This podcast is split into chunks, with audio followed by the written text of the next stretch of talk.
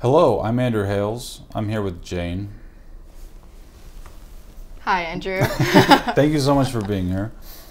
You're, Thank you. Yeah, you're a ketamine user, Um, you could say that, yes. therapeutically. Yes.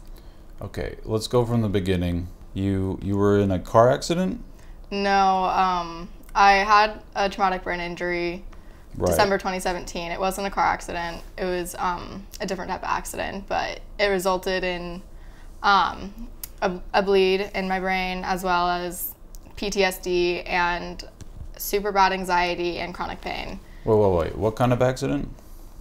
Um, I was a victim of a violent crime. Okay. and I don't remember exactly what happened to me. I woke up on the concrete, like the ground, twice.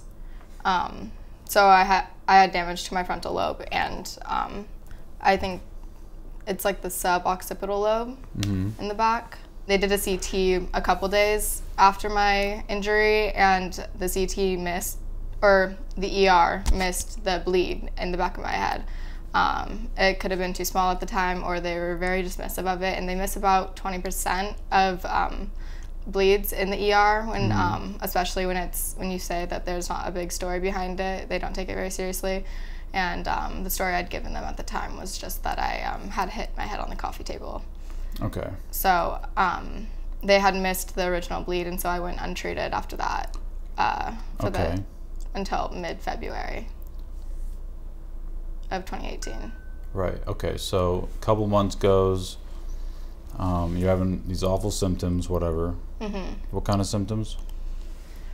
Well, the in the when while I was untreated, it was I'd say the worst part was the anxiety, like extreme panic attacks, um, to the point where I would be thinking I need to go to the ER because I was having a heart attack, and I'd be paranoid out of my mind everywhere I went. I my heart rate was arresting like 140, 160. I'd see it up at 180 while I was resting. Um, which was very abnormal for me. And I was losing a lot of weight at the time while I was still eating pretty normally. Um, Hmm. and I was also very emotional. Very, I had since I had a frontal lobe injury. I didn't know at the time, but I started having symptoms that my mother actually thought um, meant I was developing schizophrenia, and so I was seeing my psychiatrist and like trying to figure out what other mental issues could be going on because I was acting not like myself at all.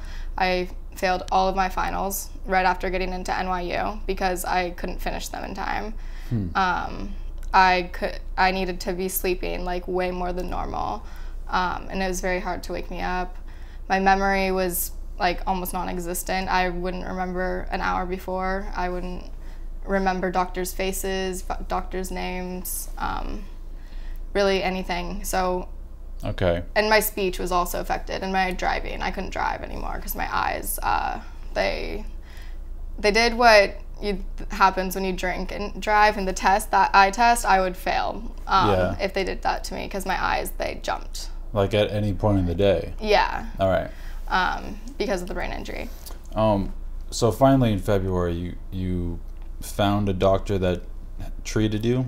Yeah, so um, mid February, my ex and I split, and um, right after that, I told my mom that something else had happened to my head, um, something more severe than what I told her before, and um, that I was scared because within the like I'd say six to seven weeks uh, before telling my mom the truth, I had been getting worse and worse, um, brain injury wise, and I was really scared for my life at the time because I thought it could was just a concussion because I thought the CT said there was no bleed, and concussions over time get better, not worse. And over that time, I was getting significantly worse and worse and worse, and um, unstable in every single way, really, um, constantly shaking, um, and just an extreme, extreme pain, like in my neck, and I couldn't really function anymore without having to take um, Xanax and Valium, and like we tried muscle relaxants and lots of other medications to try and keep me normal, to keep me like a normal person. But and I never needed those things before, Yeah. but uh, Okay. that's kind of how I was before. February, the doctor they start figuring out Yeah, so I start all this shit. Yeah, I see a few doctors, several. Yeah. Several doctors. Yeah, because um, I was in pain throughout my whole body, and um, we saw a different couple. We saw a couple different types of neurologists. So I saw like a functional functional neurologist who I saw several times a week. Um, I can't remember his name or face, uh, Mm. but I saw him sitting from like February through um, May when I left Oregon. But uh, I saw him a lot regularly, but I also saw a neurosurgeon, a psychiatrist, or some type of neurosurgeon who had imaging done, and she's the one who found that there was the bleed. But by the time she found it, um, it was already resolving itself.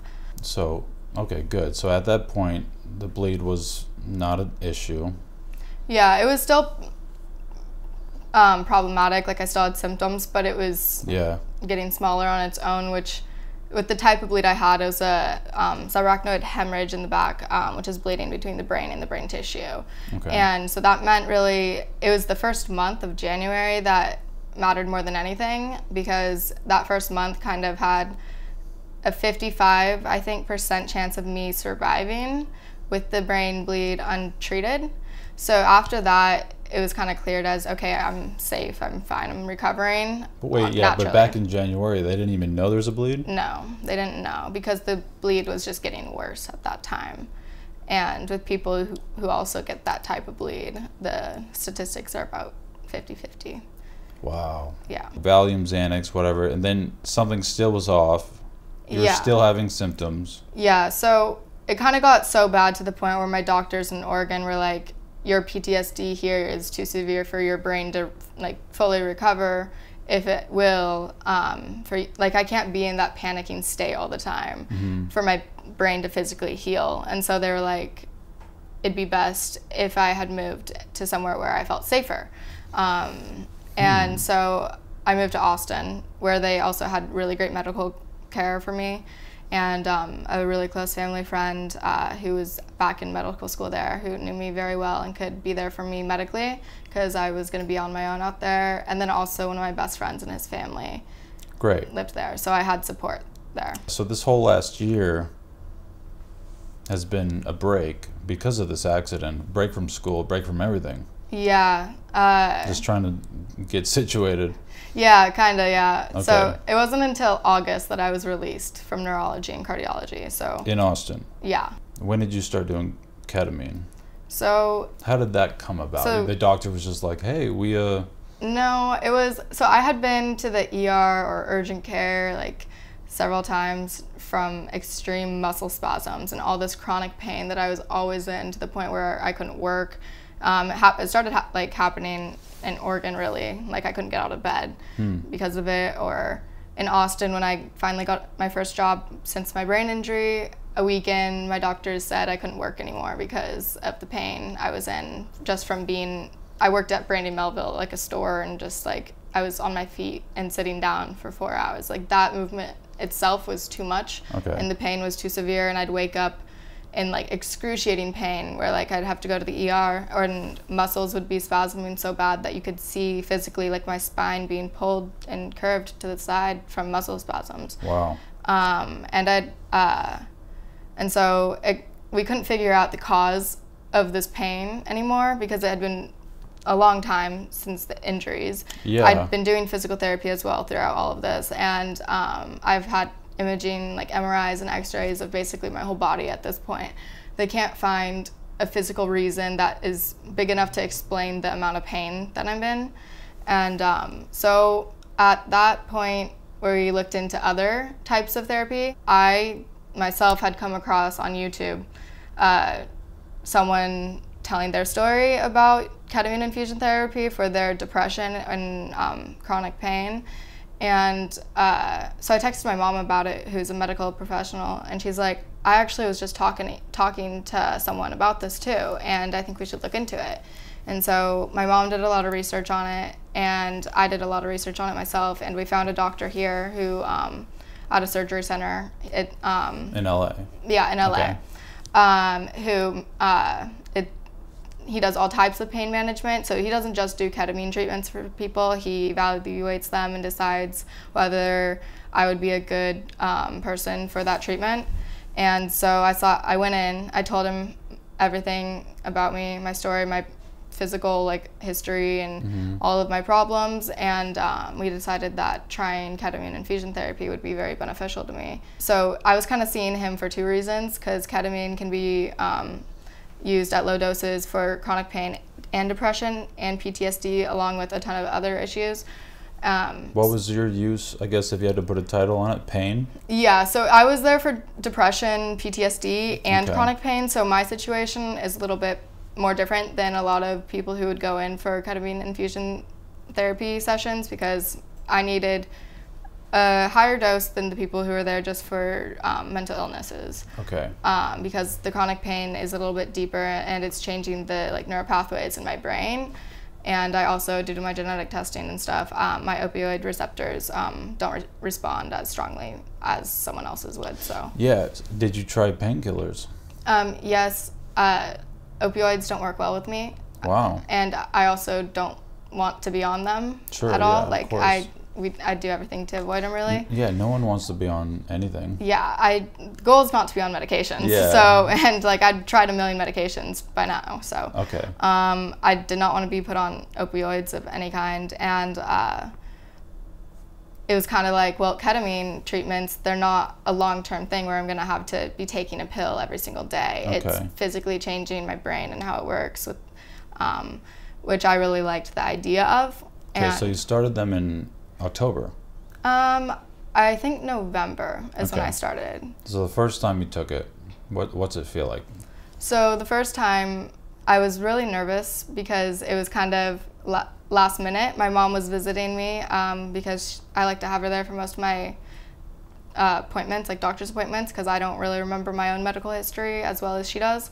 So um, we met with the doctor, and he actually recomm- or offered to have me start that day, which kind of freaked me out because I was like, wow, ketamine. I had all these like different connotations in my brain about it. Like I'd heard about it, like Club drugs. yeah, like it's- Special K. it's highly abused. It's also an anesthetic used I've on even heard. I've heard it's a date rape drug. Yeah, it is. Even? And it is, and it's used on it's used on animals. Vets use it all the time. Oh yeah, duh. Horse tranquilizer. Yeah, like Duh. it has all types of. Yeah. So when I I was a little like scared course. of it, and then for him to be like, "Oh, can you come back in a couple hours and start yours?" I was a little bit kind of freaking out, and uh, I took it really well. The first day, I actually he was surprised by how well my I was able to handle the medication, Okay. um, and What did it feel like? I don't. It, what's really weird about ketamine is that when you are on ketamine, it's a dissociation feeling. So I don't. Yeah. So like I kind of felt like I'm in a different world, and I I've brought heard it's in, like yeah, it's very dreamy. yeah. So I put in headphones and I listen to music during it, and or else you're gonna be in there for hours and bored in a dark room, and um, basically I kind of just see things like it seems like I'm in a different universe. There's no words to describe what it's really like being on ketamine. Yeah. Uh, it's kind of you can't really tell if you're dead or alive, but at the same time you're comfortable and not afraid. It, it's like a very. I haven't done any like That hallucinations. sounds like crazy. No, it- it- it that really sound- That is. sounds That's- like DMT kind of. I haven't tried anything really else Okay. No. similar to. Have you, have you done any psychedelics? No, I haven't. All right. Um, and I was actually kind of afraid that those kind of effects that can happen with ketamine would occur to me, and with PTSD That that can be scared. Yeah, and I've never tried any, and so with having PTSD, that that thought of possibly having like psychedelic effects with PTSD could be really scary. Um, but I had no problems with that. I felt completely relaxed and happy. So you liked it? Um, it was yeah, it was comfortable. I did not enjoy the needle in my arm. I'm like that's kind of one of Sure. my biggest fears, and I hated that. So then you're out of there, and you feel kind of good. You feel Yeah. relieved. Yeah. Um, immediately, I had no pain, which was Okay. great, and um, always starving because I can't eat before, so I'm always getting food and in good mood because of that, and kind of a little out of it, Fun. um, which is good. but I'm just in a better mood overall. Like I don't feel as like Okay. d- heavy, Of course. if that makes sense. Sure, yeah, Uh, but the pain I noticed had decreased significantly in my like neck, which was a place that was a huge issue for me. How often do you have to do it now? So, well now. or have you been doing it? Yeah. so I did it I did either sit. I think it was like six or seven sessions um, initially, um, which were a few times a week. So I did it for a few weeks, like going in, and then um, I felt some relief, and then I went back in January for a follow up because I was having more pain and um, more problems, but uh, it was also because of the time of year being one year since the incident and not and my PTSD was really bad because I have other reasons, and so things um, like in my life were a little worse than normal, and so I went back in for a follow up session, and um, he did a normal ketamine infusion on me, and then he also prescribed me uh, ketamine nasal spray for me to start um, doing on my own at home, which is not as common. It's for patients who struggle with the pain the worst. Um, I'd say maybe depression too. I that's not my main reason. Mine was more the PTSD. Depression was like a good thing about the ketamine stuff, but the pain is what I really cared about. And so I was prescribed a little like squirt bottle that I squirt up my nose. Um, for me to do every six hours is what the bottle says, but it's also used for like as needed. Can you overdose on it? Uh, so I'm given like a fraction of what they'd give you for anes- anesthetics. okay. Um, the dosing it, like varies very very widely. How like how much does like a clubber, clubber? Clubber, I I honestly don't Like even a- know, but they yeah. take really really really high doses for the people who go into K holes. You have to take a lot to go into a K hole. K-hole. Um, Have you gone into a K hole? Um, I think. Well, What's a it's K-hole? hard to say. So I, I don't even know how to describe one. Uh, they're they're just when you're in a completely different universe. They're how I've been described. Like, sorry, All right, how people have described K holes to me, like, or what I've seen online is they're the person at the club who's like on the ground sitting, like staring at the floor, like just like kind of like they look dead. They're like in their own thing. Yeah, yeah. Um, I think that's. I think to be fully in a K hole, you'd need way more than what I I was ever given. But I was definitely given uh, um, enough for me to feel the dissociation effects, where it felt like I'm in a different reality and walls are moving, and I was having thoughts and realizations, and it's kind of like a spiritual thing. Like, all like I had a whole like experience, which kind of felt like what I'd imagine a K hole would be like, but based on like the research I've done, the amount that people do recreationally, um, clubbing, not all people, but like the people who are really um, addicted or really into the drug, uh, they take way, way, way more than what I was ever given. So yeah, huge controversy with the opioid opioid crisis. You know, people getting addicted. Do you feel like you're addicted to ketamine? No, so ketamine is actually, even though it um, interacts with like your opioid receivers, or my terminology is probably wrong, but Yeah, it interacts with like that part of your brain, um, just like other opioids do. But um, it's not an opioid, I don't believe. Uh, it actually it has similar effects of opioids, but it doesn't have the negatives, the addiction parts, and the dangerous parts of it. So um, it doesn't prevent any of the functions that my body has from keeping me alive, like with my respiratory system and stuff like that. And it's not addictive physically. Um, People who abuse it could have an addiction to the dissociation feeling.